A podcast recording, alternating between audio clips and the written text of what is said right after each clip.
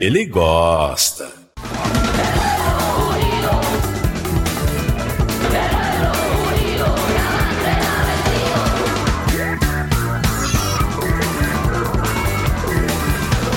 Saudações grevistas! Bola rolando para mais um Código 61 do Engreve.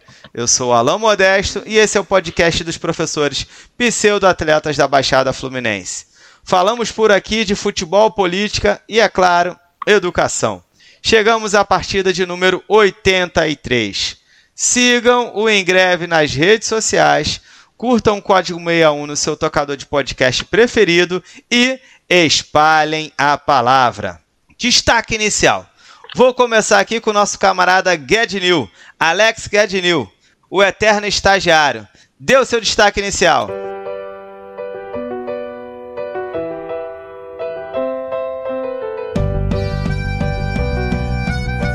Fala galera, bom dia, boa tarde, boa noite. Hoje eu vim preparado, Alan. Hoje eu trouxe três destaques iniciais aqui para a gente começar bem o nosso podcast e destaque de, de, esportes diferentes, esportes extintos. Será que eu vou falar do Vasco? Será? Vocês vão ter que aguardar. Ou será que não? O primeiro, né, a final da NBB que rolou essa semana, né, pô, infelizmente não deu pro Newton, não deu pro Mengão dessa vez. Olivinha tentou de todos os jeitos, mas não conseguiu carregar o time horroroso do Gustavinho e perdeu pro Franca, né, um jogaço, uma série absurda. Galera que pô, assistiu, com certeza foi bom. Fui lá no Maracanãzinho, confesso. O time é campeão torcida do Flamengo pô. deu show. Como é, mas horroroso? perdeu o NBB pro Franco. Pro Franca. Errei. Porra, mas ganhou os quatro últimos NBB. o time é horroroso. Ah, porra. Não, deu, foi amassado não, não, pelo. Não tô falando de futebol, não, porra. É, amassado pelo Dias e pelo Mariano. Não, justo, porra. mas porra, mas ficou claro que o Franca dominou e o Flamengo não teve a menor não, chance tudo bem, concordo.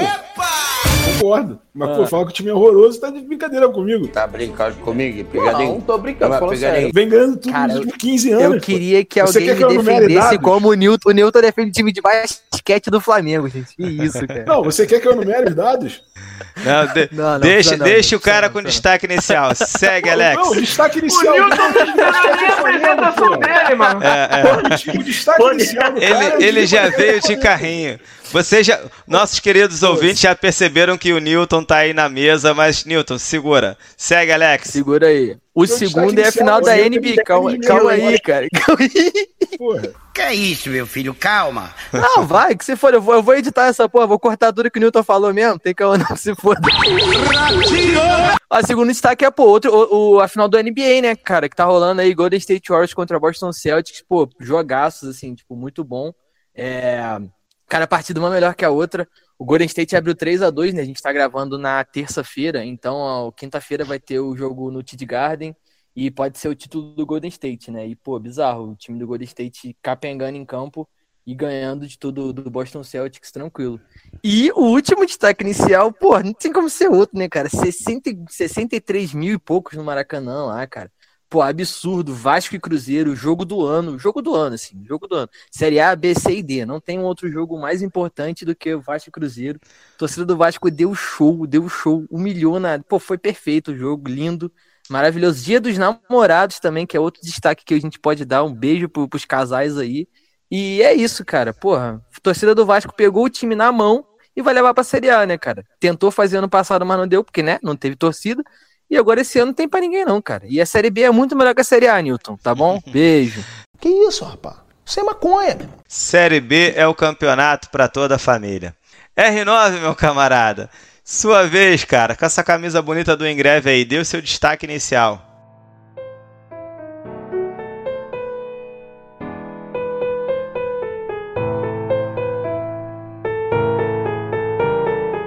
Fala galera, R9 na área, o fazedor de gols do Engreve.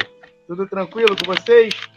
Cara, o meu destaque inicial é a frustração que o dinizismo me causou na, no último domingo. Foi domingo? Até esqueci o dia do jogo. Foi domingo, né? Sábado? Foi sábado, sábado acho. Foi sábado, foi sábado. Porra, o Fluminense pô, pega o Atlético Mineiro, o atual campeão de tudo, Porra, massa, passa o trator, passa o carro por cima. Eu tava lá no Maracanã, eu vi de perto, foi muito maneiro o jogo. Aí pega o Atlético Goianiense na rodada seguinte, a gente pensa, porra, só alegria. Caralho, o time perde, mano. O Atlético Goianiense, cara. Pô, frustração total e eu odeio ser frustrado. Eu parei de jogar cartola por causa disso. Tô boladão com dinizismo. Mas O dragão é maior do que o eterno- galo, mano. Isso aí não Eu tem, sou- como, não tem como negar. É, né? O, o, o bicho por bicho, o dragão é muito maior, né? Mas vamos lá, eu sou um eterno otimista, sempre acho que a arrancada começa na rodada seguinte, após uma derrota. É, bom, aproveitar que você falou do, do dragão aí que é rubro-negro, eu vou chamar o Newton, que já falou antes, para fazer o seu destaque inicial. Vem, Newton.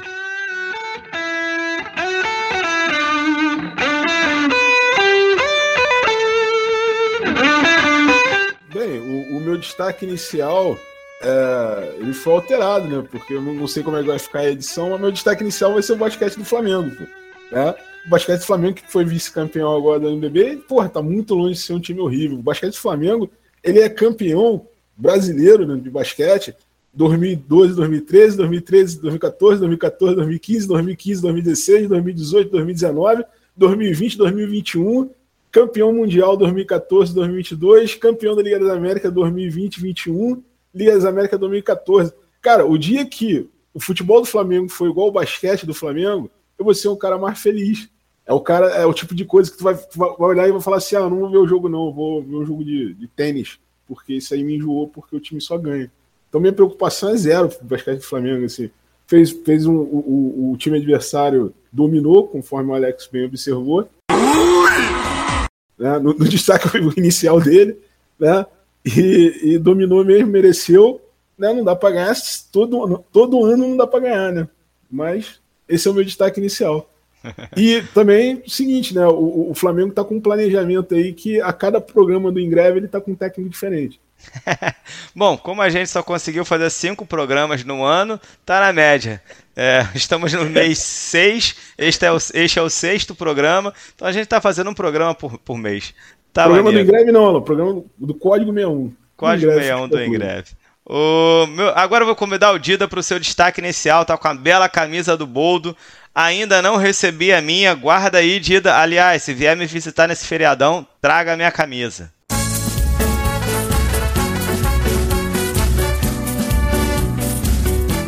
Fala rapaziada, que é o Dida, professor de ciências e atacante do Ingreve, que só vive se machucando, né? Mas ah, então, Alan, vou levar tua camisa aí do presente da rapaziada do Boldo pra você agora nesse, nesse festival de jazz aí, nesse feriadão lá em Rio das Ostras. Valeu? Cara, o destaque aqui do Ingreve é a terceira rodada, né? Terceira rodada do Barbosão. Dia 25, o Ingreve pega fora de casa o Boêmios, né? O Ingreve que vem de uma vitória semana retrasada em cima do Folha Seca, ganhou de apenas 1 a 0, né, da rapaziada lá do, do Folha Seca, né? No, no primeiro jogo, o Ingreve, no primeiro jogo da rodada do Campeonato do Barbosão, o Ingreve perdeu para os camaradas do Boldo de 4 a 2, num jogo polêmico, mas nem vou comentar agora sobre isso, né? E espero que dia 25 o Ingreve ganhe do Boêmios fora de casa e fique mais um pouco à frente na tabela, né? O Ingreve está em quarto lugar. Em greve na zona de Libertadores. Libertadores É 2023, aí vamos nós.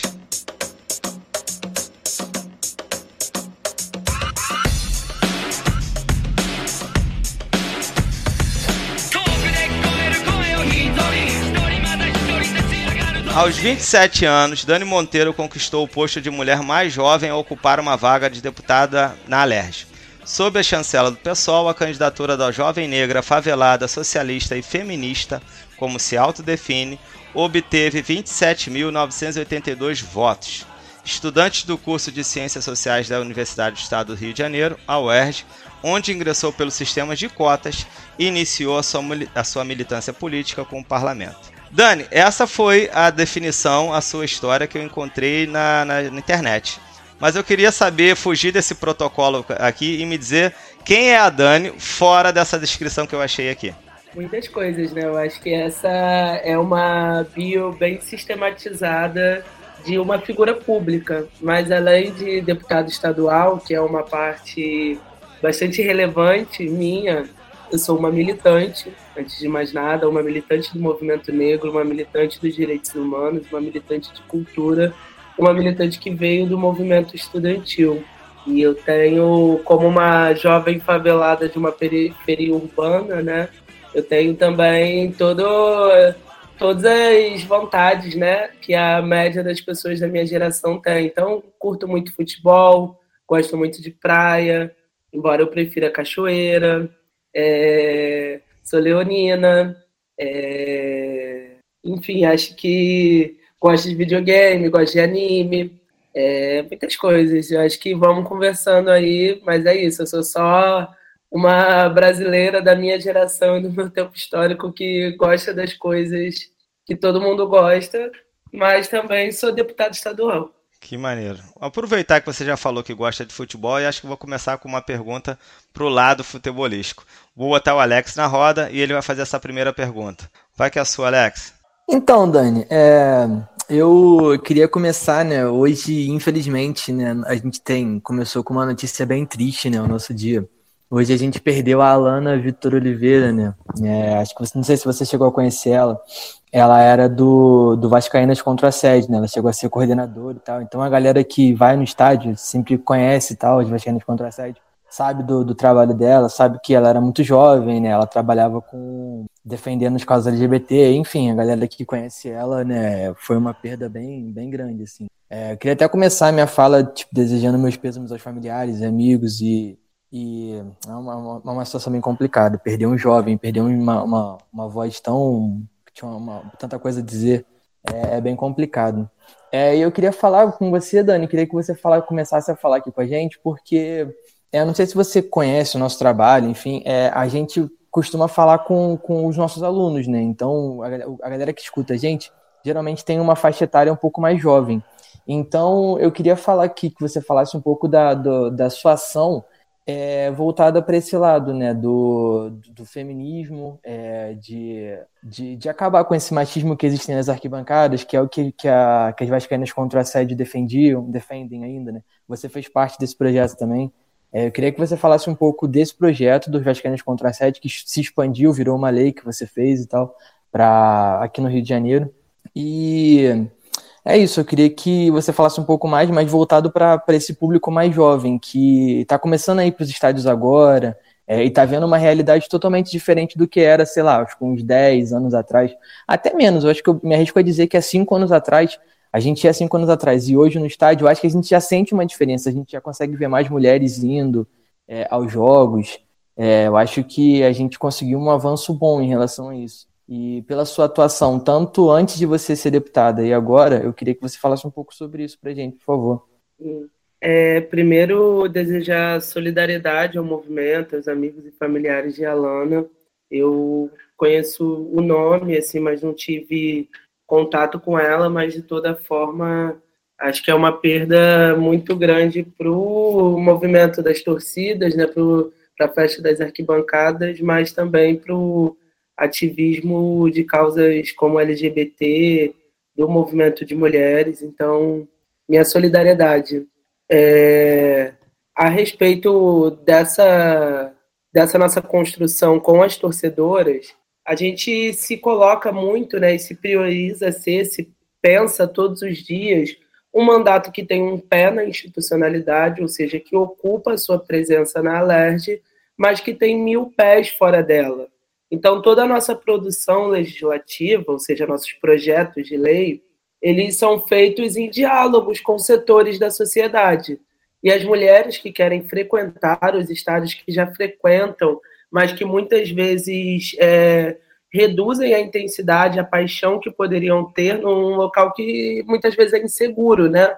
É, o futebol é uma paixão nacional mas historicamente foi retratado como uma paixão dos homens apenas, né? Como algo essencialmente masculino. E eu mesmo venho de uma família toda vascaína, mas que quem era a grande ativista para perpetuar né, a genética vascaína era minha mãe. A minha mãe era a torcedora que discutia com os outros, que brigava, deixava bandeira, comprava fogos para final sabe? É, então, foi com ela que eu aprendi a torcer, assim, é óbvio que cada um vai também desenvolvendo o seu jeito, mas essa coisa que passa, né, dos pais é um, é, é um sentimento muito forte, assim. E essas, imagino que outras tantas como eu, que compõem Vascaínas contra a sede, mas que até para a articulação do projeto, foi uma forma também que esse movimento das vascaínas impulsionaram nas outras torcidas. A gente conseguiu reunir dos quatro grandes clubes do Rio de Janeiro, torcedoras de todos eles, para refletir sobre, um, sobre dois projetos que a gente fez a partir da, dos anseios dessa vivência com mais segurança nos estádios que as torcedoras têm. E aí é, fizemos o projeto que cria campanha permanente de combate ao assédio nos estádios de futebol.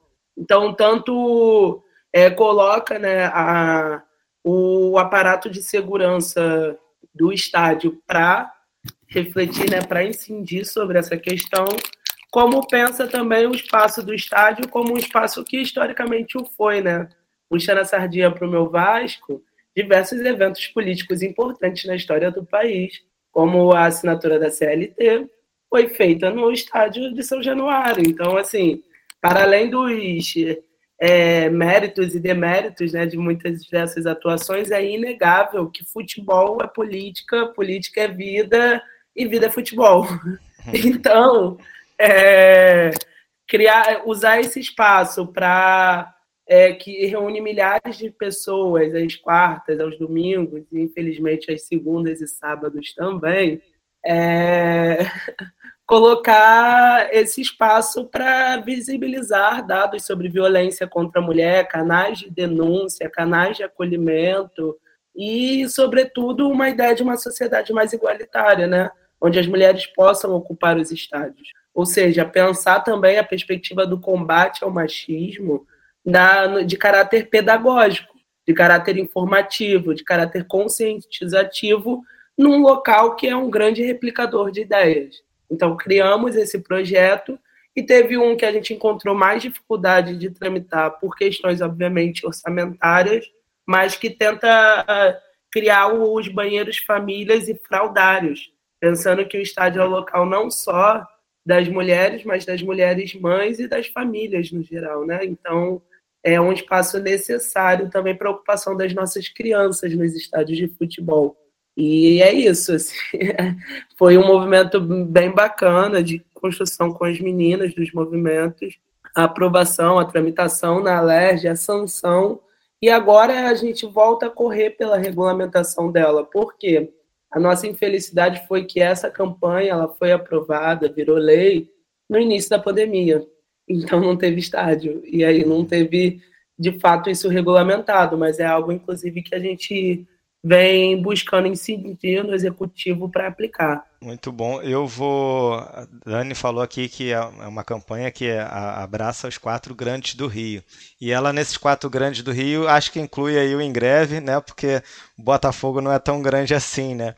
E nem venha me dizer que você é torcedora do Radical, nosso, um time de, né, que é nosso rival no Campeonato Barbosão, que não vai ter vez aqui para falar do Radical hoje, não.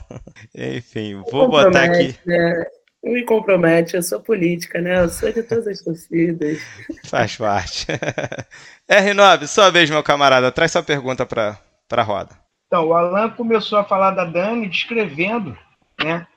Que é 27 anos, aos 27 anos, uma preta socialista, ativista, feminista, foi eleita a deputada mais jovem da Alerj.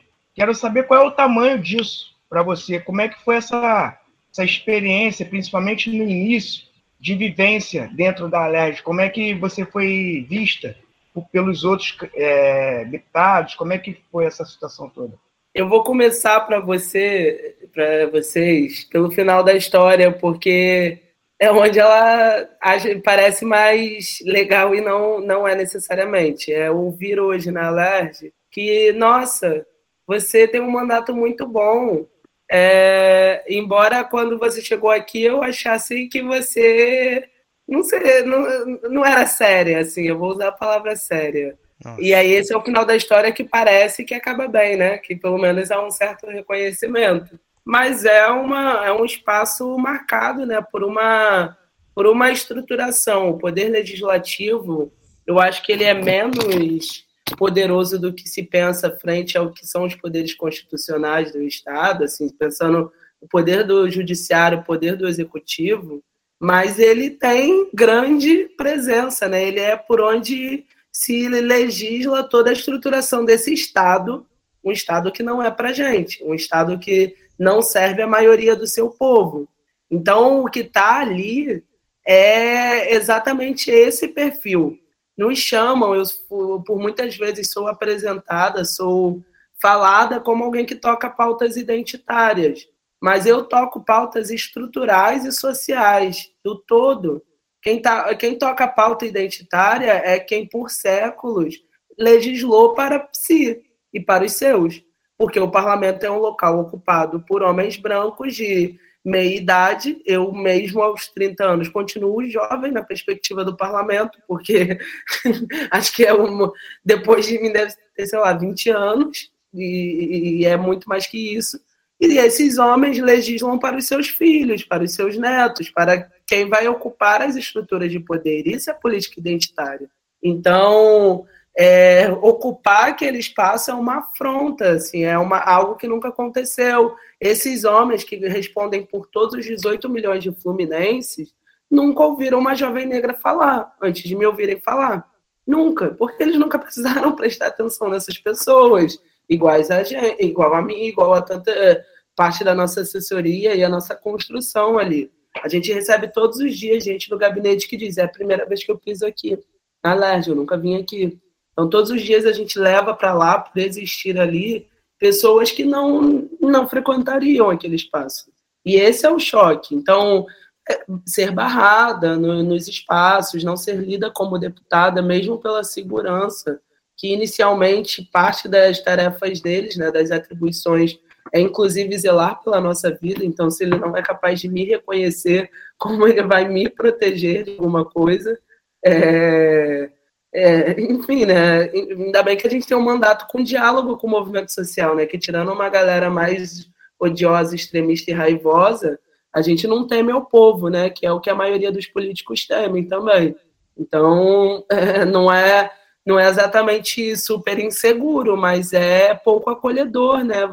É você nunca teve isso também. Há o desafio, né? Sente o drama de tentar construir um mandato de uma forma com pessoas, com perfil, com uma política que não existia ali. Então o choque foi muito grande. O cabelo colorido é um choque, as roupas são um choque, as gírias são um choque, ou as novidades que se traz é um choque. Então, desde os debates culturais, como o movimento hip hop, até debates mais atuais, como o debate de tecnologia, que cada vez mais precisamos produzir legislações sobre tecnologia, pensando que a rede é um outro universo que se abre. E a gente vê cada vez mais as grandes é, coisas, é, grandes aglomerações de rede é, terem é, problemas com as nações, né? problemas com os estados, problemas com as legislações vigentes. E tudo isso é um marco que um, poder legislativo tem que abordar.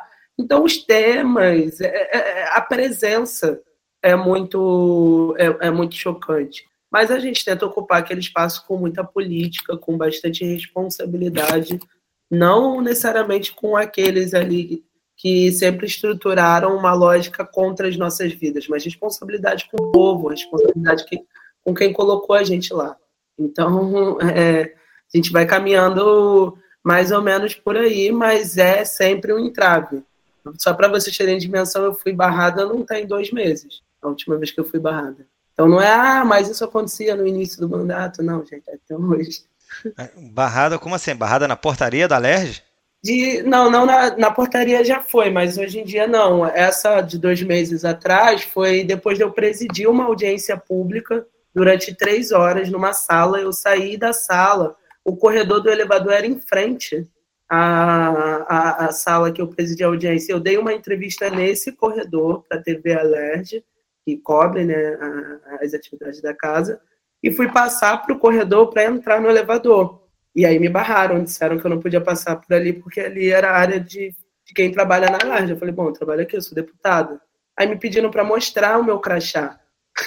Eu acho que não, nem ouvem, sabe? Eu tenho, eu tenho uma dimensão que, às vezes, não, como não estão acostumados a prestar atenção em jovens negros, simplesmente não ouvem o que sai da, da nossa boca, assim. Então, é, eu falei isso, ele pediu meu crachá, só que deputado não tem crachá. Eu não tenho crachá. Eu sou membro de poder, crachá é para assessor, é para servidor. Então, é, é uma desconexão, mas acontece em todos os lugares. Eu já fui barrado no elevador de deputado. Já me tiraram assim com o braço, no braço no meu peito, me empurrando para fora. Então são várias situações diferentes, até porque o que me barra uma vez nunca mais vai me barrar. Mas sempre tem outro, em outro uhum. setor, em outro lugar novo. Caramba, surreal. É. Ô Dani, você falou sobre debate aí. Nos últimos dias foram discutidos a questão de mensalidade nas universidades públicas. O que, que tu acha disso? A PEC 206 é pavorosa. Ela é o fim da universidade pública não como conhecemos, mas como é que começamos a construir. Porque não é por acaso que o espaço que sempre foi responsável pela produção da consciência dominante da sociedade, esse espaço que sempre produziu o que é, mantém a sociedade brasileira extremamente desigual, quando esse local é palco de uma política de reparação histórica, que são as cotas raciais, da qual as universidades daqui do estado, a UERJ, a UENF, mas também a UNB, tem 20 anos de cota, e as universidades estaduais têm 10 anos, ou seja, quando a gente vê de fato aquele local sendo o berço de uma, ainda que em disputa, mas se, se colocando como berço do pensamento mesmo das diversas produções científicas, né, a partir de uma diversidade dos saberes, a partir de uma multi, multidiversidade dentro da universidade, é, ela é atacada. Ou seja, quando a universidade pública deixa de ser o lugar do filho da classe média rica para cima, é, ela vira o espaço de ataque. Porque, como diria né, o ministro de Bolsonaro, Paulo Guedes, a universidade, o problema é que o filho da empregada acho que pode ir para a universidade. E isso é um problema, isso é um risco para uma sociedade tão racialmente é, organizada em, em, divisão, né, em camadas, como é a sociedade brasileira. Assim, isso é uma bomba relógio. Você passou mais de três séculos é, escravizando, desumanizando, torturando, colocando em jornadas extenuantes e você passa mais dois séculos negando direitos a essa população, e essa população é a maioria da população. Então, é, caminhamos para um, um, um, lugar muito estranho, né? E a universidade ser o espaço de disputa pode ser até na positiva, só que para esses que sempre dominaram não é. Então, mensalidade na universidade é a tentativa de elitização, de precarização, de é, privatização mesmo. Pensar que hoje a maioria dos, dos estudantes universitários não estão nas públicas. O último dado que eu vi, eu não sei se é atualizado, porque ele era antes da pandemia, né? eu não sei qual é o impacto da pandemia nisso, mas 75% dos estudantes de universidades do ensino superior eram em universidades privadas. Assim, a Estácio aqui no Rio de Janeiro, ela sozinha, e eu já fiz muita eleição de movimento estudantil, eu sei o que eu estou falando, a Estácio sozinha, ela tem mais estudantes do que a UF, a UFRJ e a UERJ juntas, que são as três maiores do Rio, né? Só para fazer um parênteses, a PEC ela foi engavetada, né? Essa PEC da mensalidade, a, a Comissão de Constituição e Justiça, CCJ, engavetou a PEC 206 e o, o Arthur Maia, lá, que é o presidente da comissão, disse que esse ano não, não se discute mais isso. Não se fala mais nisso, porque a repercussão foi foi extremamente negativa. O, o Dani, o nosso. Vou só abrir esse, um parênteses aqui para apresentar o nosso Dudu Valdez, nosso zagueiro, músico, sambista aqui, faz parte do Ingreve. Estava bem sumido, mas hoje ele fez maior questão de participar do, do programa só porque era você. Então eu vou deixar ele te dar um alô, mas ele vai fazer a pergunta por último, já que ele chegou atrasado. Então dê a saudação vascaína e Cruz Maltina para Dani, o, o Dudu.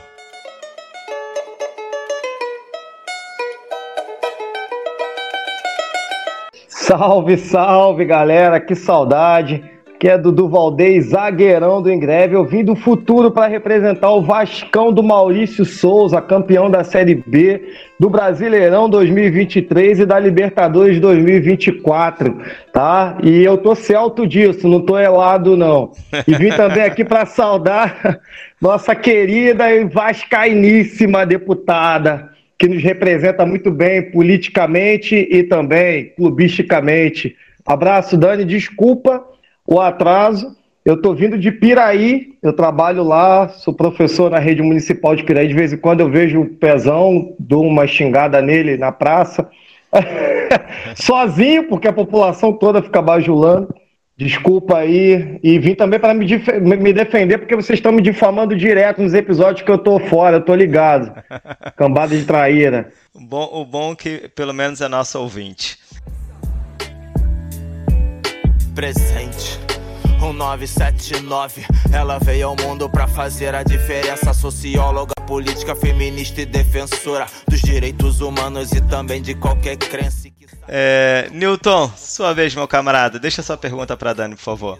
É, Dani, você colocou no teu Instagram, no teu perfil, é uma postagem a respeito dos quatro anos e três meses sem a, a solução é, é, das investigações sobre o assassinato da Marielle e do Anderson. Né? Você coloca um texto no teu perfil, é, é fala sobre, sobre ativismo, sobre direitos humanos.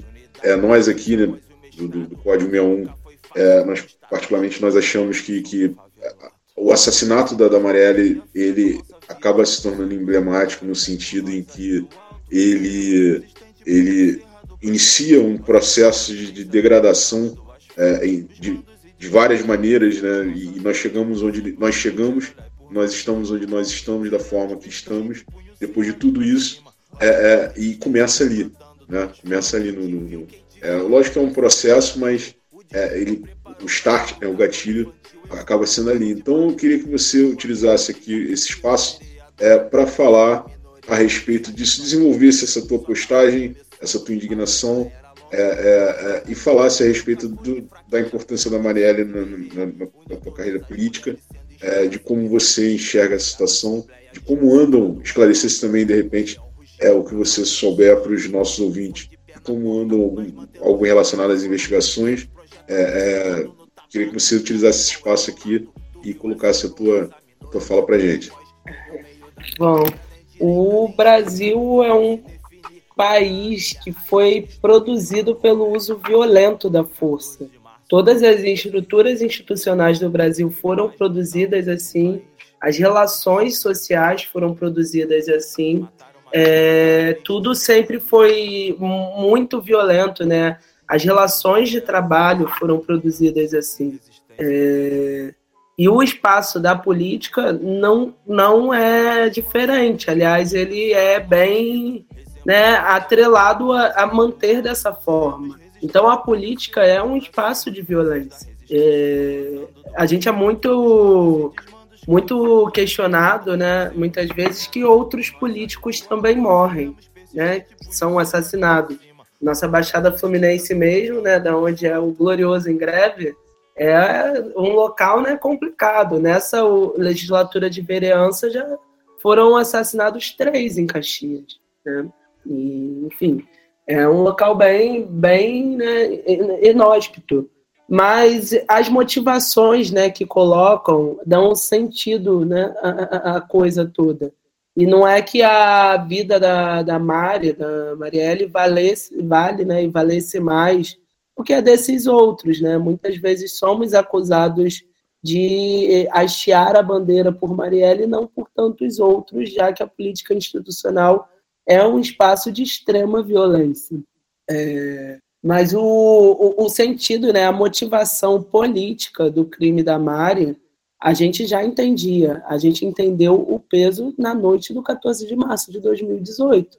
Num choque, a, a dor disso veio primeiro, mas a constatação ela, ela vai vindo em seguida, né? ela vai vindo no processo. O que a gente não tem certeza se esses que mataram a Marielle são, de fato, os colocados hoje, os que estão presos, é, Rony Lessa, que seria o autor do disparo, Adriano da Nóbrega, que acabou executado em uma operação no Nordeste, é, muito menos sabemos quem mandou matar, né? Hora ou outra vaza na mídia, a mídia descobre algo sobre a investigação que não foi publicizado. Recentemente saiu, inclusive, atrelando a questão do bicho da Barra da Tijuca e de um possível mandante. Ainda não sabemos. É, mas a motivação política a gente sabe. A gente sabe porque é, a ideia de que aquele corpo é desprezível, a ideia de que ninguém choraria essa morte, como historicamente acontece nesse país, as mulheres negras, elas, inclusive por serem muitas vezes chefes de família e serem o ponto focal né, da, da família, cuidado com os mais velhos, cuidados com os mais novos, ficam, né, vivem uma vida adoecida e, e, e, e, morrem por último, né? Então são mortes que não são choradas, né? São mortes que não são lamentadas, são vidas menores do Estado. E a ideia, né, até usando muito, muito, muito, muito entre aspas, uma declaração que, de, na verdade, uma gravação que está é, é, é, é, dentro do bojo né, da investigação da Mari, de um diálogo é, que ela teria sido chamada de a piranha do Freixo. Né? E vou colocar com extremas aspas apenas para citar, para que a gente tenha a dimensão do quanto que o espaço da política institucional é um espaço de violência de gênero, de violência racial, que perpetua de modo nítido, intenso e cruel o que é a sociedade brasileira, né? o, o como ela pauta as suas relações sociais. Então, essa, essa concepção política de que seria uma morte não lamentável, de que seria uma morte menor, dá a certeza da impunidade para aqueles que cometeram. Afinal, estes executam corpos negros todos os dias e saem impunes. E aí é exatamente esse elemento que faz a gente lutar por justiça por Mari e entender uma divisão social né, que existe no Brasil a divisão de barbárie. Porque uma deputada, uma vereadora que lutava por causas tão, tão populares, que tinha uma origem tão popular, eu vou é, aqui referenciar que já ouvi da minha mãe falando que a Mari parece é, é parece alguém como ela, assim. Minha mãe nunca entendeu a minha militância.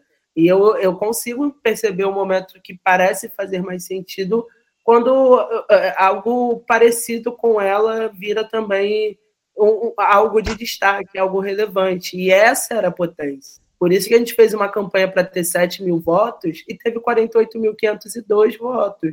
E não parava de crescer, e o mandato era uma potência e tudo que se articulava ali em rede, até por ser a época apenas ela e Talíria, né, aqui no Rio, então na cidade do Rio a única, aquilo alastrou de uma forma muito, muito é é, é, é, é, intensa.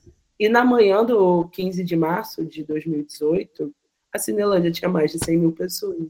Pessoas que, pessoas que votaram na Mari, pessoas que eram amigas delas, pessoas que conheceram ela na eleição, que conheceram alguma ação do mandato pessoas que conheceram ela a partir da sua execução. Conhecer a Mari marcou a trajetória de várias pessoas em diversos marcos. Então, por isso a sua morte vira um símbolo e por isso que a luta por justiça, né, a impunidade desse caso, é, desvela para nós tantas, é, é, é, tantas violações que existem no nosso Estado.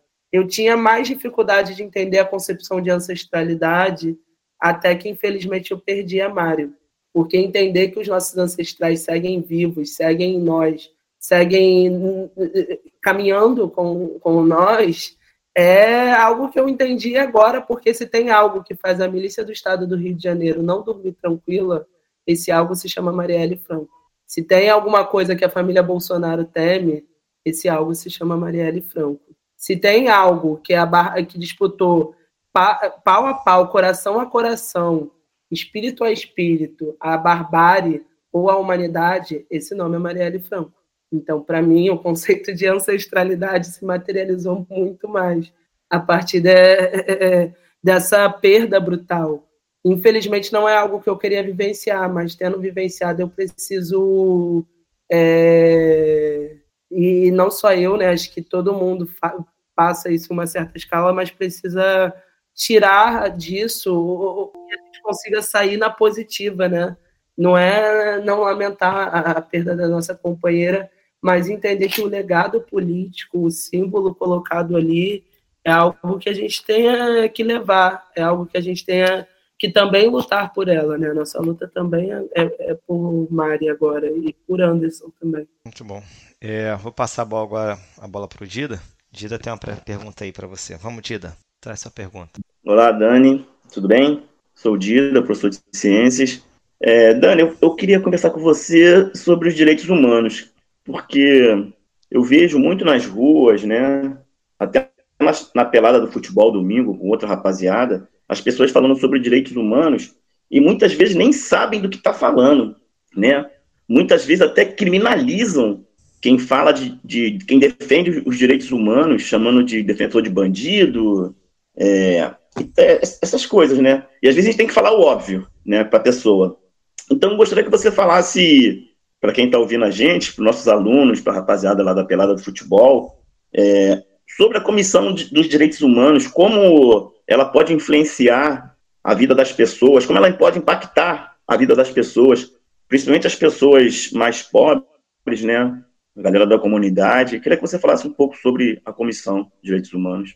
É, eu vou começar pela, pelo MC Rashid, que fala numa música dele, numa das brilhantes análises de conjuntura que ele produz a partir do ritmo e poesia, que é o rap, é, a desesperança torna os nossos reaça. Então, a, o olhar para o futuro e não ver futuro traz uma, uma instabilidade para o presente, uma, uma é, perda né, gradativa de empatia com o outro, uma necessidade de disputa urgente, que a referência de distopias é muito bom. Distopias são aqueles livros, filmes né, de final do mundo, praticamente, mundo pós-apocalíptico e coisa que o valha. Toda vez que você vê um filme desse, tipo Jogos Vorazes, você vai perceber que a forma como as pessoas entendem a sociedade não parte da mesma forma nossa que embora a gente esteja vivendo um governo fascista, de ataques aos nossos direitos e tal, a gente ainda não está naquela sensação de, de fim de mundo, né, completa. Mas eu, eu quero trazer esse exemplo para chegar no, no que a gente está hoje, porque a gente percebe essa é, forma, né, o quanto que muda o, o que é o instinto, a presença do instinto de sobrevivência, necessidade de utilizar os, os instintos em situações é, como essa pós-apocalíptica, ela dá para a gente essa dimensão né, de competição.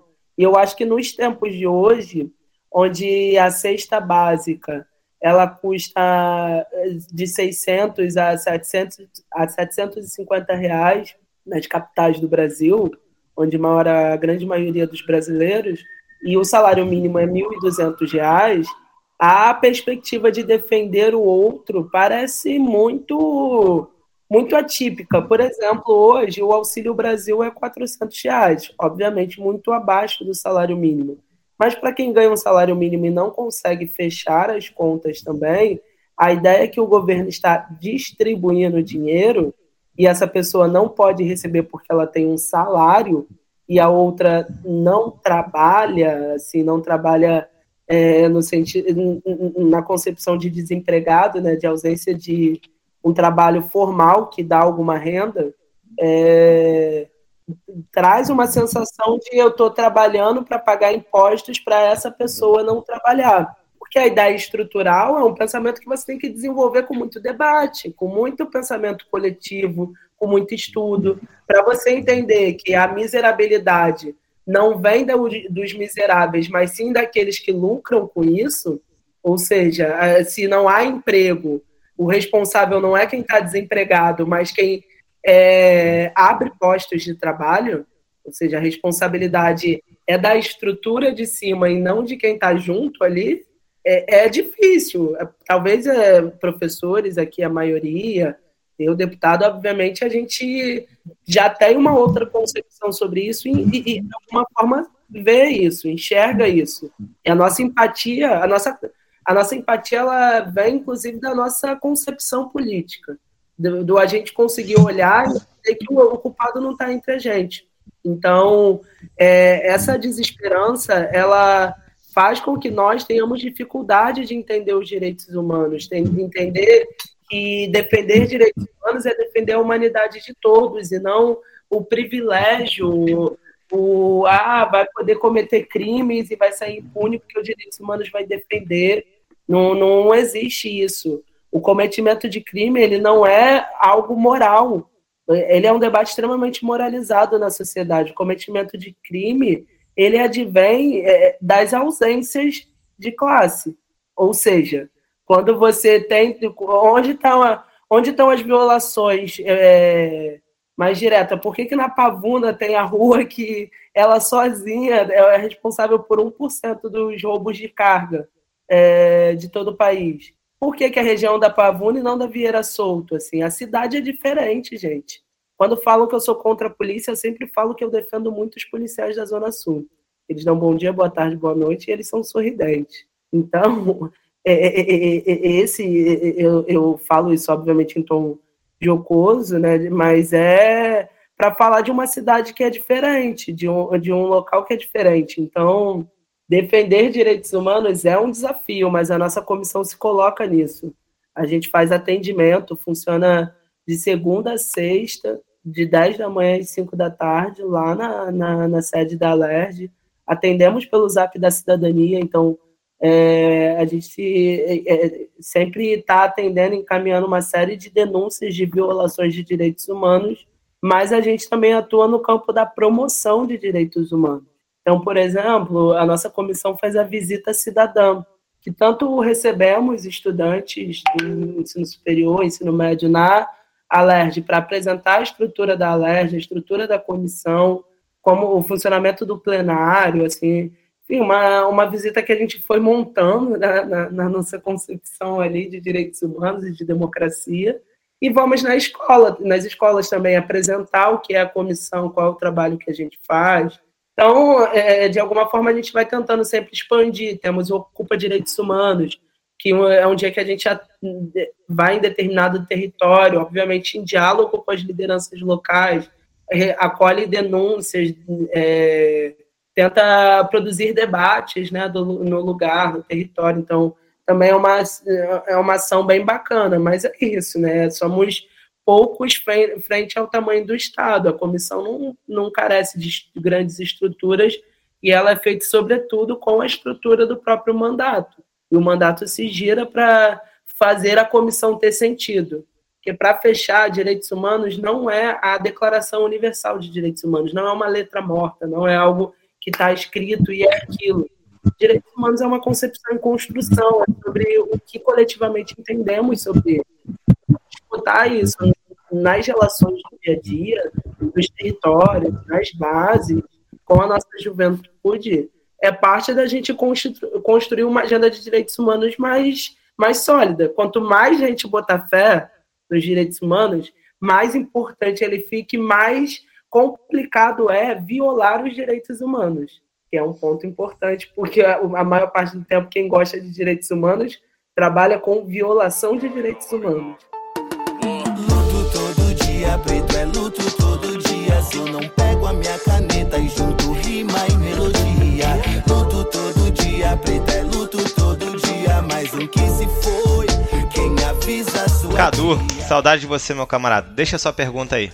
Salve galera também, muita saudade.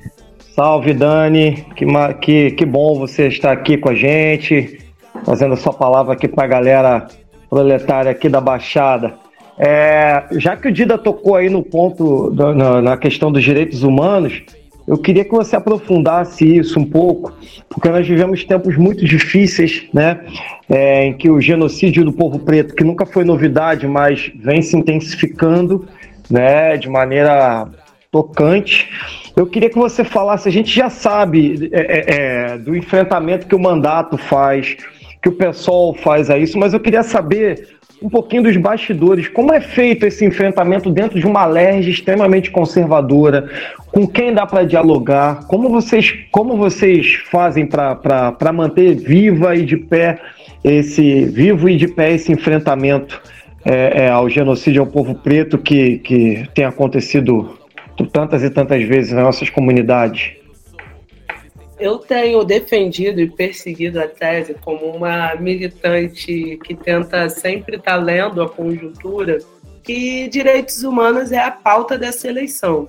É a pauta porque ela transversaliza todas as pautas. Por exemplo, tem sido apontado em diversas pesquisas que emprego e renda é o tema que vai girar essa eleição.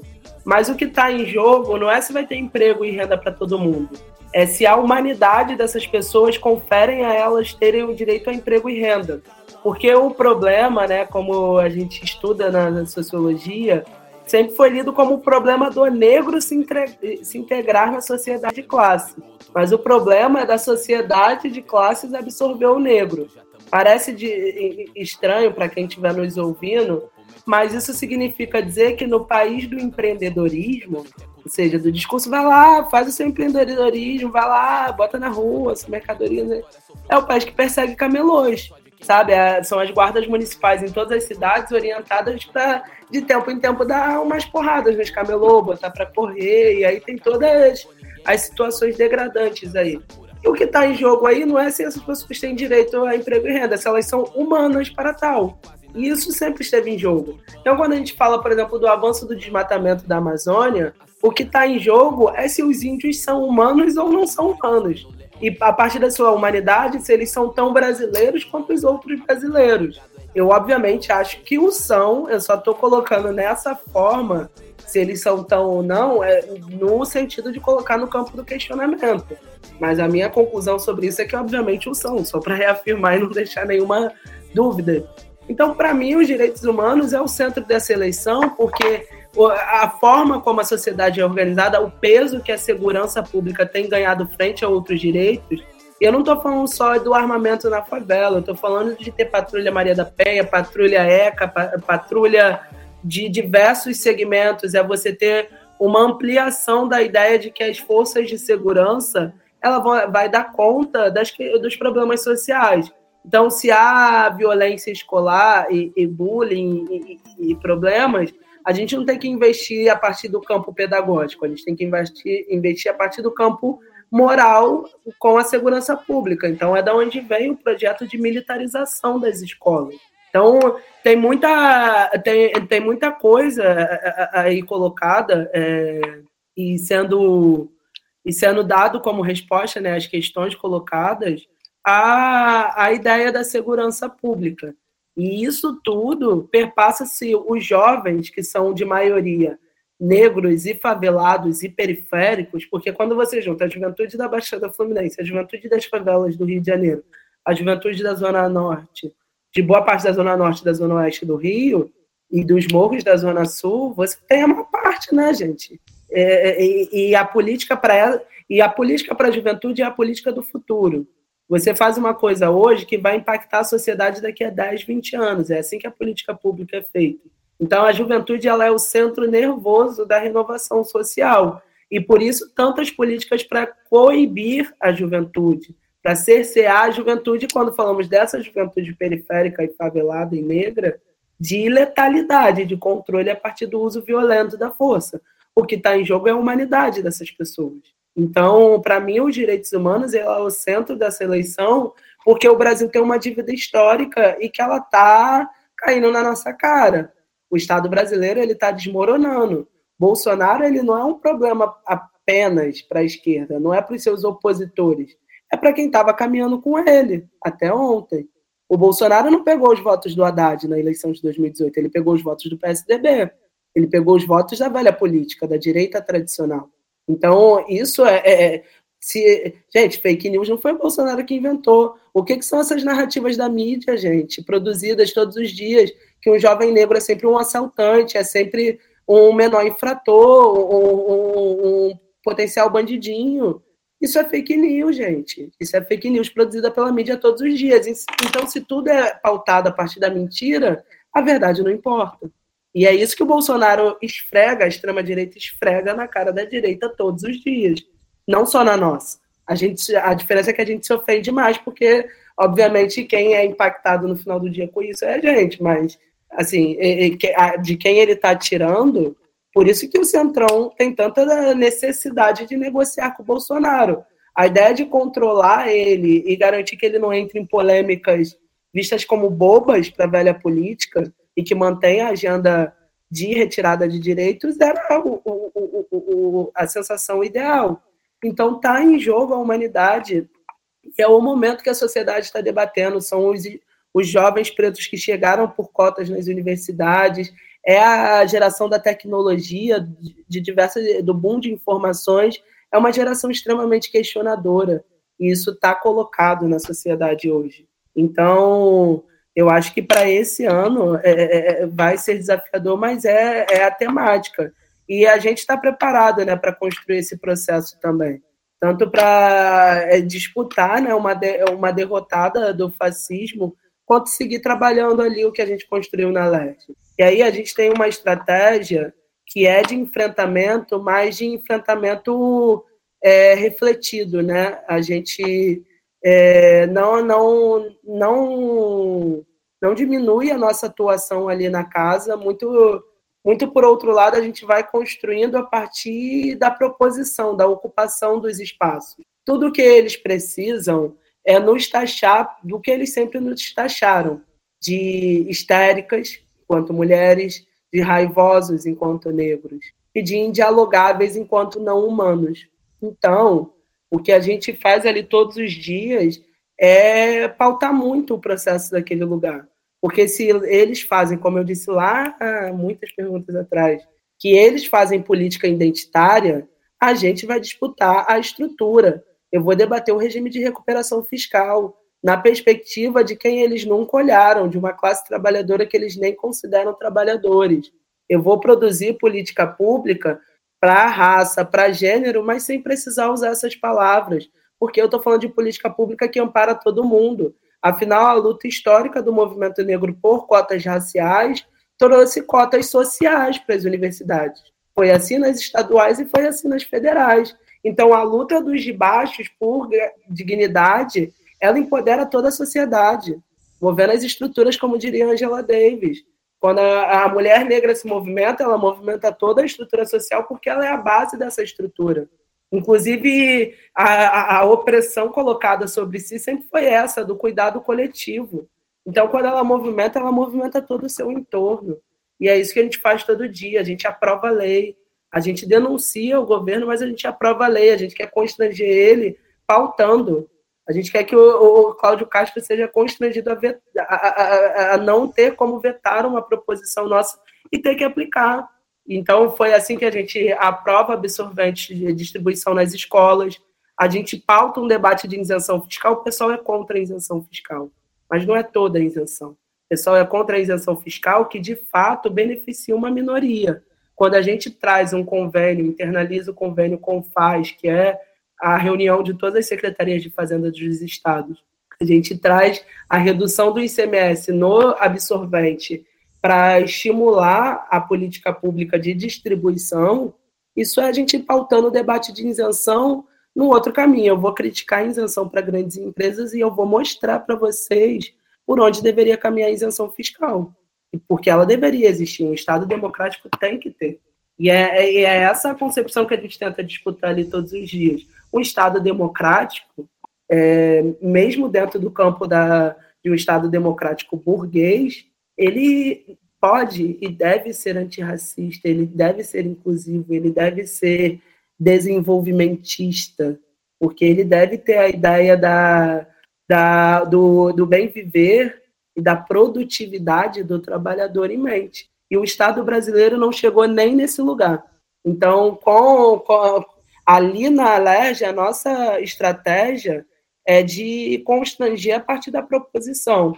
E usamos a estrutura de, de mandato, estrutura de, de estar ali dentro de um espaço que o debate é privilegiado para atuar em rede com os movimentos sociais. Então, é, a comissão atua no Terra Prometida, que é uma ocupação em Caxias, que a gente está tentando, teve até essa semana uma reunião com a Light, para trazer a, a iluminação para a ocupação. É óbvio que eu não queria que o serviço público de distribuição de energia fosse privado, mas eu não vou chamar, não vou deixar de chamar um ente privado a responsabilidade dela de desenvolver um serviço público, que é a única região ali, a, a, o único lugar da região que não tem luz é a ocupação. Então vai ter que ter, vai ter que ter obra da Light para lá. E eu não posso deixar de ocupar esse lugar para promover essas pequenas vitórias que no campo revolucionário elas não são o que almejamos, mas no campo humanitário elas são necessárias. São 16 anos que a ocupação vive sem luz.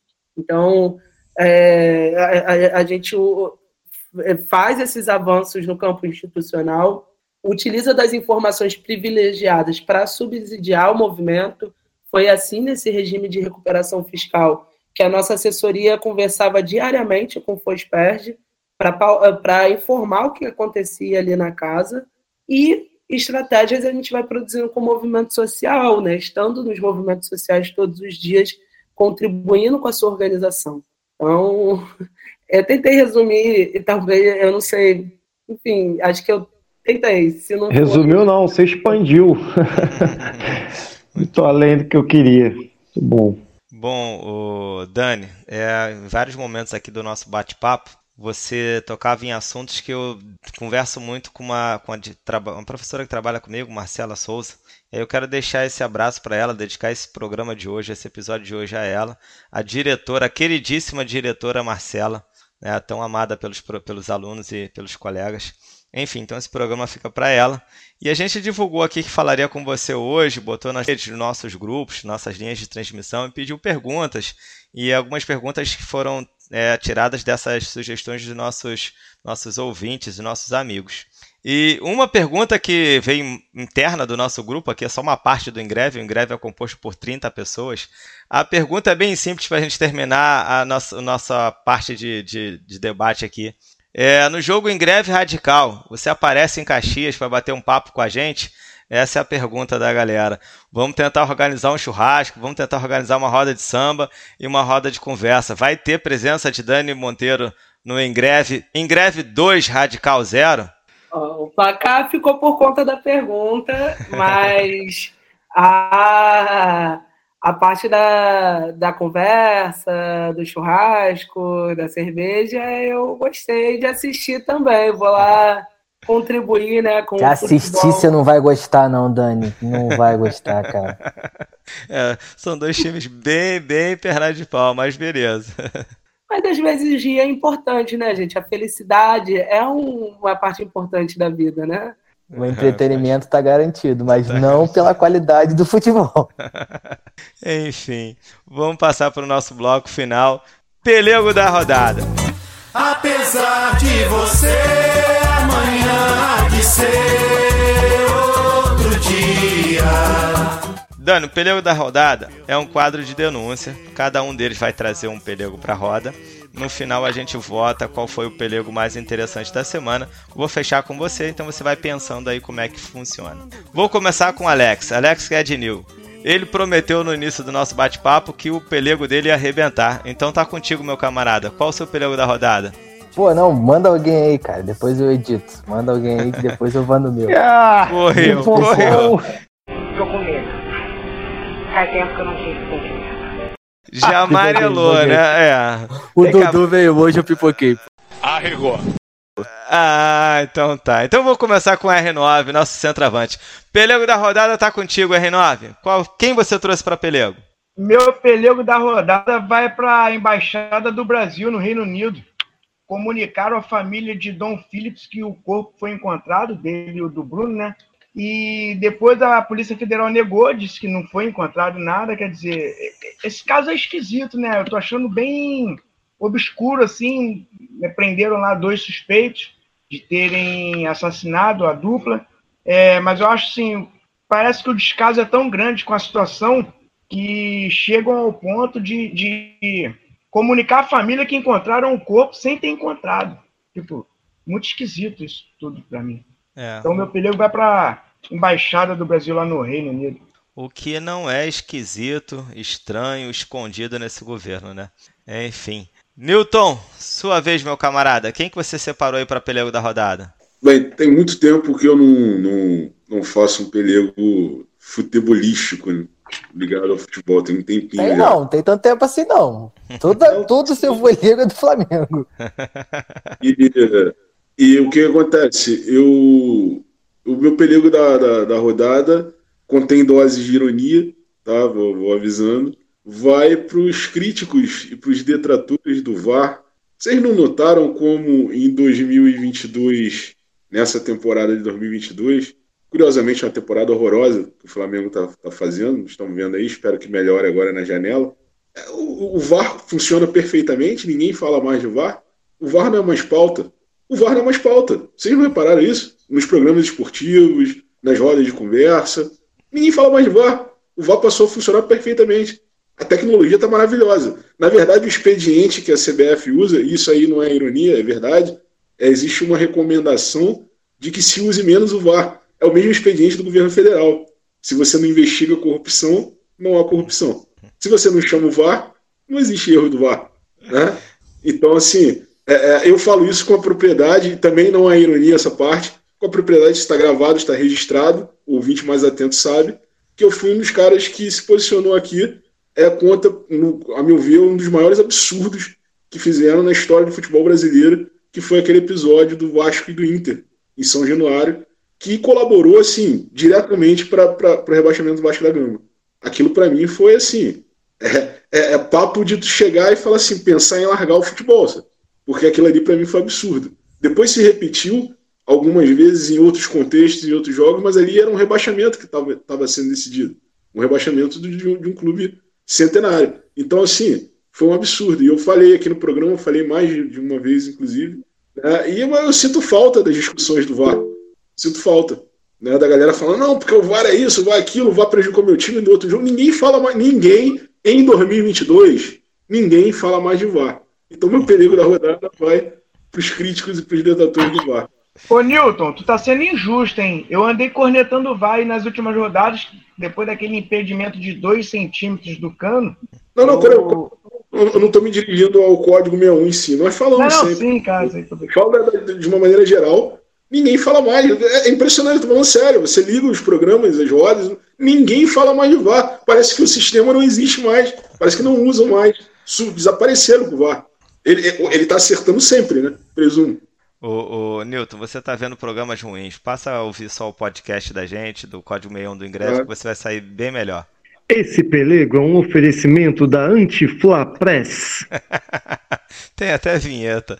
Cadu, aproveita que você apareceu aí e traz o seu pelego da rodada, por favor. Ah, não tem como ser outro. É o show de horrores que foi agora domingo, agora nesse Vasco e Cruzeiro. O show de horrores que esse consórcio fez, proibiu a faixa do Vasco, uma faixa que dizia respeito, igualdade e inclusão, né? É, é, quem proíbe uma faixa dessa, né? A quem, a quem, depois deu uma desculpa esfarrapadíssima, não colou para ninguém. A quem interessa proibir uma faixa dessa, né, cara? Tem os, vários outros vacilos rolaram nesse jogo aí, teve o, o Cadê meu borderô do, do, do, do, do bar, sumiram com a participação do Vasco ali, mas enfim, para não, não perder o foco, fica aí com essa censura terrível e não adiantou de nada. Teve respeito, igualdade, inclusão em tudo quanto é cartaz, em tudo quanto é lugar no Maraca e Vasco lá nas cabeças. Muito bom. Alex Ednil, deixou de amarelar? Vai trazer seu, seu pelego? Tá contigo. Não, pô, eu vou trazer, pô. Só não queria colocar meu pelego no começo, entendeu? Poxa, era tudo uma estratégia, entendeu? Tudo um. Pensei nisso, pô, o dia todo. Mas o meu pelego, cara, vai pra banda de K-pop sul-coreana BTS, cara. Para com essa porra, para, tá de sacanagem. Que anunciou um hiato, cara. Poxa, fazem cinco anos que eles não vêm no Brasil e eles anunciaram um hiato agora. Poxa, eu queria muito no show do BTS e não vai ter. Infelizmente, o Jin vai servir no exército coreano. A gente sabe, quando eles completam 27 anos, eles têm que fazer isso. É, eu acho uma, uma assim, crueldade, né? A gente, por brasileiros nós somos muito fãs do, do da, da, música K-pop. Imagino que a Dani falou que gosta de, de anime e tal. Eu tô torcendo pra ela me defender nesse, nesse momento, ela falar que curte um pouquinho. E é isso, cara. O meu, o meu pelego da rodada vai pro BTS, que pô, fez isso comigo e eu estou bem triste. Vergonha. O John que... Cook é vascaíno. O John é. Cook é Vasco. Tá certo. O, o Gadnil que costuma trabalhar com a galera do ensino fundamental 1, então ele tem que, tem que atender esse público aí que, que é fã dele. Dani, o, o pelego da rodada é esse quadro de denúncia, Pendeu de brincadeira. de graça, mano. É. Enfim, quem que você traz, quem que você separou aí para pelego? Por favor, Dani. Só para dialogar ali com o meu camarada vascaíno, né? Acho que o K-pop é música faz parte, né, do conceito de música experimental de vanguarda. Ela é de alguma forma é, ali é, e é, é difícil a gente dimensionar o, o mundo oriental, mas ela traz muito né, a, a modernização da sociedade, ela aponta para isso. Ela já, a, o K-pop, para mim, é uma música que ouvidos menos jovens só vão entender daqui a 20 anos, quando tomar tudo. Então, hoje eu chamaria de música experimental de vanguarda. É. mas o pelego da rodada é. Então, né? Eu a maior parte do tempo política, né? Eu não tenho o que reclamar do Vasco, é o único invicto aí. Defesa passa nada, nem pode. É isso. O ataque tá chegando lá. O Batman da colina ali, porra, a vingança, pô, no gol, não passa nada, não tem como. Não tem, não. Mascarada. Ah, isso aí. É o estilo ninja dele, Naruto. Mas eu se não é futebol, é política, né? Então, se é política e é pelego, né? É o Cláudio Castro, né? Não tem como não ser outro. Podia ser várias aqui, mas eu vou trazer a, a mais recente, mais temerária. É... Cláudio Castro fez um decreto que simplesmente disponibiliza 10 mil armas do paiol da polícia para policiais da reserva. Porque, segundo o nosso excelentíssimo governador, os policiais da reserva não deixam de ser policiais, estão inclusive é, patrulhando, né, servindo e protegendo, mas estão também se protegendo frente a terem né, sido heróis durante a sua vida de trabalho ativo. É, o que Cláudio Castro né, ignora é que, de fato, a polícia do Rio de Janeiro é que mais mata, a que mais morre, mas ela é a que mais se suicida. Os dados mais recentes sobre mortes de policiais eles dão conta que o suicídio com a sua própria arma de fogo é algo mais presente, é, é, mata mais policiais do que a, a, aquele tiro, a morte em confronto ou no seu horário de lazer por algum alguém de alguma facção que eventualmente possa reconhecê-lo, né? É o suicídio. Então você dá arma para policiais de reserva, idosos, saúde mental, armas, você só torna a sociedade mais violenta e coloca mais em risco a vida dessas pessoas. E, inclusive, em especial também de quem está em torno delas, ali mais próxima. Então, o meu pelego da rodada vai para o excelentíssimo governador Cláudio Castro. Muito bom. É, bom, e, e esse seu pelego ainda traz uma reflexão de, de tentativa de golpe por parte dessas milícias do governo é, talvez uma tentativa de imitar o que aconteceu na Bolívia. Espero que dê errado, tá certo? Então, o troféu abacaxi, o troféu Bolsonaro vai para o Cláudio Castro. Ganhou, porra! Ganhou, porra!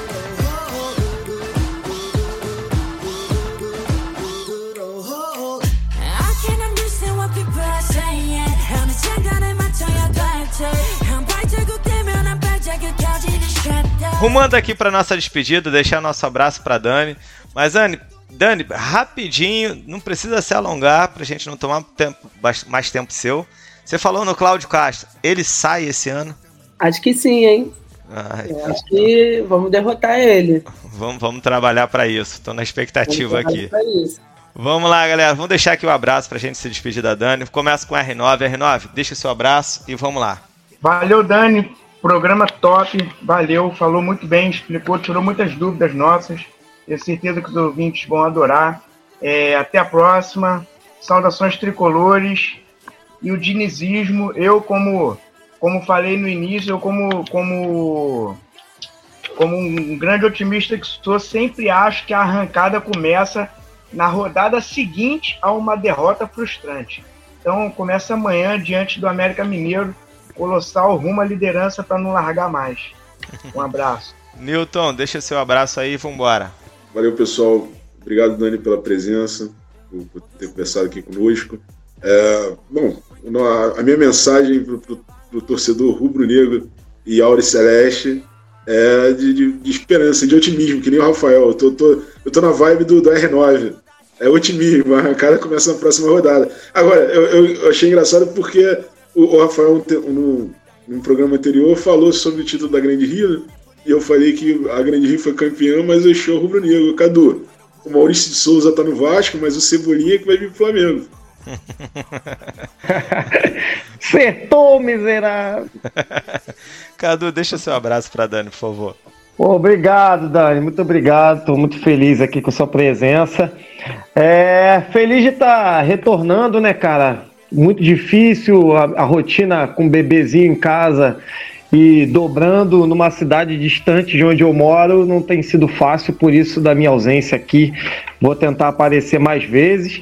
Queria ah, fazer um agradecimento especial também para todos aí, todos os ouvintes que já compareceram pelo menos alguma vez no Samba da Pitangueira, que é o samba aqui do Ingreve Futebol Clube, junto com a companhia Cerne de Teatro, que é a companhia de teatro aqui da Baixada. Há rumores de que tá vindo um novo Samba da Pitangueira aí, hein? Começo de julho, hein? Há rumores. E parece que esse daí vai ser mais vermelho do que nunca. Opa, que Aguarda. Fazer uma pergunta? Pode fazer uma pergunta? Não, pode Passa não. a segunda. Tá o, show do EP, o show do EP sai quando? Ah. Ih, rapaz, quando a Dandara me deixar dormir um pouquinho mais. Dandara, Dandara atravessa a madrugada. Atravessa a madrugada. Minha filha que foi suspensa é Ked, hein? Com certeza agora 98% do, do, dos ouvintes não entenderam nada, dá um Google aí, mas eu tô emocionado com esse momento aí familiar. Bom, vamos lá, Alex, deixa seu abraço para Dani, vamos terminar esse programa. É, Dani, muito obrigado aí por aceitar nosso convite, pô, foi muito legal, muito legal mesmo bater esse papo contigo. É, Agradecer também por você perder o episódio de Pantanal hoje para trocar essa ideia com a gente, pô, é, é importante, eu tô ligado. E o recado final é, pô, tomem a vacina da influenza, galera. Pô, vai no postinho lá, tá ligado? Toma vacina, entendeu? Dá mole não, usa máscara, pô, tá geral pegando essa parada de novo aí, tá frio pra caraca. Então, pô, não dá mole não, galera. E é isso, beijos, boa semana para todos aí. Muito bom, Dani. Esse espaço é seu. Você termina o programa da maneira que você achar mais adequado. Agradecendo aqui, deixar nosso agradecimento em nome de todo o time do podcast. Valeu Deixa... mesmo. Alan, desculpa, deixa eu só completar o recado do Alex aí que foi muito importante. Use máscara, galera, e sinta-se o melhor goleiro do Brasil. muito bom. Então, Dani, esse espaço é seu. Pode terminar o programa, por favor. Salve, salve. É isso, né? Use máscara, lotamos o Maracanã, ganhamos o líder, estamos invictos. Felicidade, né? Andrei voltou. É isso. É isso. Se Agora, o Vasco não vai à Série A, a Série A vai até o Vasco, né, Dani? é isso. Saudações vascaínas aí, saudações revolucionárias para geral. E tamo junto, máximo respeito ao Engreve, futebol e política é tudo que tem que estar tá sempre andando junto, tem que estar tá sempre é, junto dos nossos, né? Acho o trabalho de vocês muito incrível mesmo, que eu acho que a nossa forma de né, existir tem que ser de várias formas e vocês vão na gênese do brasileiro, que é o futebol, e futebol e política tem tudo a ver. Valeu, valeu, muito obrigado pelo convite. Muito bom, eu em greve valeu, Dani. espaços. Galera, um abraço, até a próxima semana. O Em Greve é grande e só a luta muda a vida. Ricos, chorai e pranteai por vossas misérias, que sobre vós hão de vir as vossas riquezas estão apodrecidas, e as vossas vestes estão comidas de traça. O vosso ouro e a vossa prata se enferrujaram, e a sua ferrugem dará testemunho contra vós. E comerá como fogo a vossa carne, pois acumulaste tesouro para os últimos dias. e o salário dos trabalhadores que ceifaram as vossas terras, e que por vós foi diminuído, clama, e os clamores dos trabalhadores entraram nos ouvidos do Senhor dos Exércitos. Vocês viveram luxuosamente na terra, desfrutando prazeres e fartaram-se de comida em dia de abate. Vocês têm condenado e matado o justo, sem que ele ofereça resistência. Mas bem-aventurados os que têm fome e sede de justiça, pois eles serão saciados. Erga a voz, julgue com justiça, defenda o direito dos pobres e dos necessitados. Mas lembre-se: dai a César o que é de César e dai a Deus o que é de Deus. Amém. Aí, passando pelo vale da sombra da morte, a lama da morte ainda vale. Mano, não importa quanto tempo passe, vidas não se pagam, então não se calem. Me diz quanto vale a causa do pobre. O sistema tá brincando de pegar a vareta. O dele que tem missão de nos tirar do jogo é o mesmo que nunca treme quando a cor é preta. É vareta preta, virando o jogo. Só que dessa vez eu vim fazer tremer. Uh, gente que fala, mas não sabe nem metade do que fala, nem sempre aquele que fala de fato tem algo a dizer. Uh, uh. Eu tô pouco me lixando pro seu TCC Que romantize menospreza Vivência da favela roubando lugar de fala pra se autopromover. Vivência na causa é currículo Sem ela que nada é legítimo. Equidade é a conta primária Bem mais necessária que todo algoritmo. Na era do cyberpolítico Pro seu guia eu sou pitbull É que conhecimento sem visão Só te faz mais um burro convicto o cidadão de bem dá um tiro do bem com sua arma do bem no suspeito do mal que não mata ninguém, não rouba ninguém, mas adivinha quem é o vilão do jornal? Racismo é um câncer estrutural. Esse fato não depende da sua opinião. Ou você coopera com essa estrutura, ou você ajuda na demolição. Alguém avisa pro falso cristão que todo jovem preto dia foi um feto. Não venha me dizer que é a favor da vida se quando nos assassinam você fica quieto. O papo é reto, poucas ideias, sobrevivência, revolução. Eles vão tentar tomar meu lugar, mas tipo Rosa Parks eu digo hoje não. É que hoje eu me sinto tipo babu. Vem um racista de cada vez. O pente é minha libertação. O black é a coroa que me fez o rei. Hoje eu me sinto tipo babu. Vem um racista de cada vez. Nem na parede, nem no paredão. Livre Black Panther, somos todos reis. Então dá acesso. Que é de César, dá acesso. Que é de César, então dá acesso. Que é de César, dá acesso. Que é de César, então dá acesso. Que é de César, dá acesso. Que é de César, então dá acesso. Que é de César. Não é por ódio que eu tô no ringue, é por amor. Martin Luther King, o principal foco dessa resistência é não deixar que o ódio me contamine. Eles nunca choram as nossas dores, mas sempre censuram a nossa revolta. Quem faz da maldade um bumerangue não pode reclamar no momento que volta fogo no museu, fogo no Pantanal, fogo na Amazônia. Cadê os moralistas? Cês só reclamam do nível do fogo quando o povo grita fogo nos racistas. Eles que chegam fogo nos racistas, só pra mudar o foco do problema. Quem problematiza é quem menos importa no quanto racismo diário nos queima. Terra que exalta a meritocracia, fingir que não sabe o passado que tem Diz que é só trabalhar pra ser alguém na vida Mas nós só começa do modo ninguém. Olhe bem nos olhos de uma mãe solteira Que foge da fome e das balas perdidas Cadê suas 10 dicas pra ser milionário E discurso de coach pra vencer na vida. Sem equidade não há justiça Vitimismo é o que vão dizer. Pimenta no olho do pobre não arde A menos que um dia ela pingue você. Essa polaridade funciona de quê? Ninguém tá disposto a largar o osso. Enquanto se discute o lado menos podre O pobre continua no fundo do poço é a maquiavélica, lírica, bélica, liso no campo, no pique papê. Tô pra mudar o placar desse jogo e pra me alcançar cês vão ter que correr. Não é sobre ganhar, é sobre vencer. As peças avançam sem conteúdo. Eu me sinto criança nesse tabuleiro Hoje minha diversão é derrubar tudo. Falsos profetas que citam a Bíblia destilando ódio, motivando guerra. O próprio diabo também citava. E adivinha, fazia merda, ainda busco ser sal e luz Sei exatamente minha missão na terra. A bancada evangélica não é Jesus, então dai a César, que é de César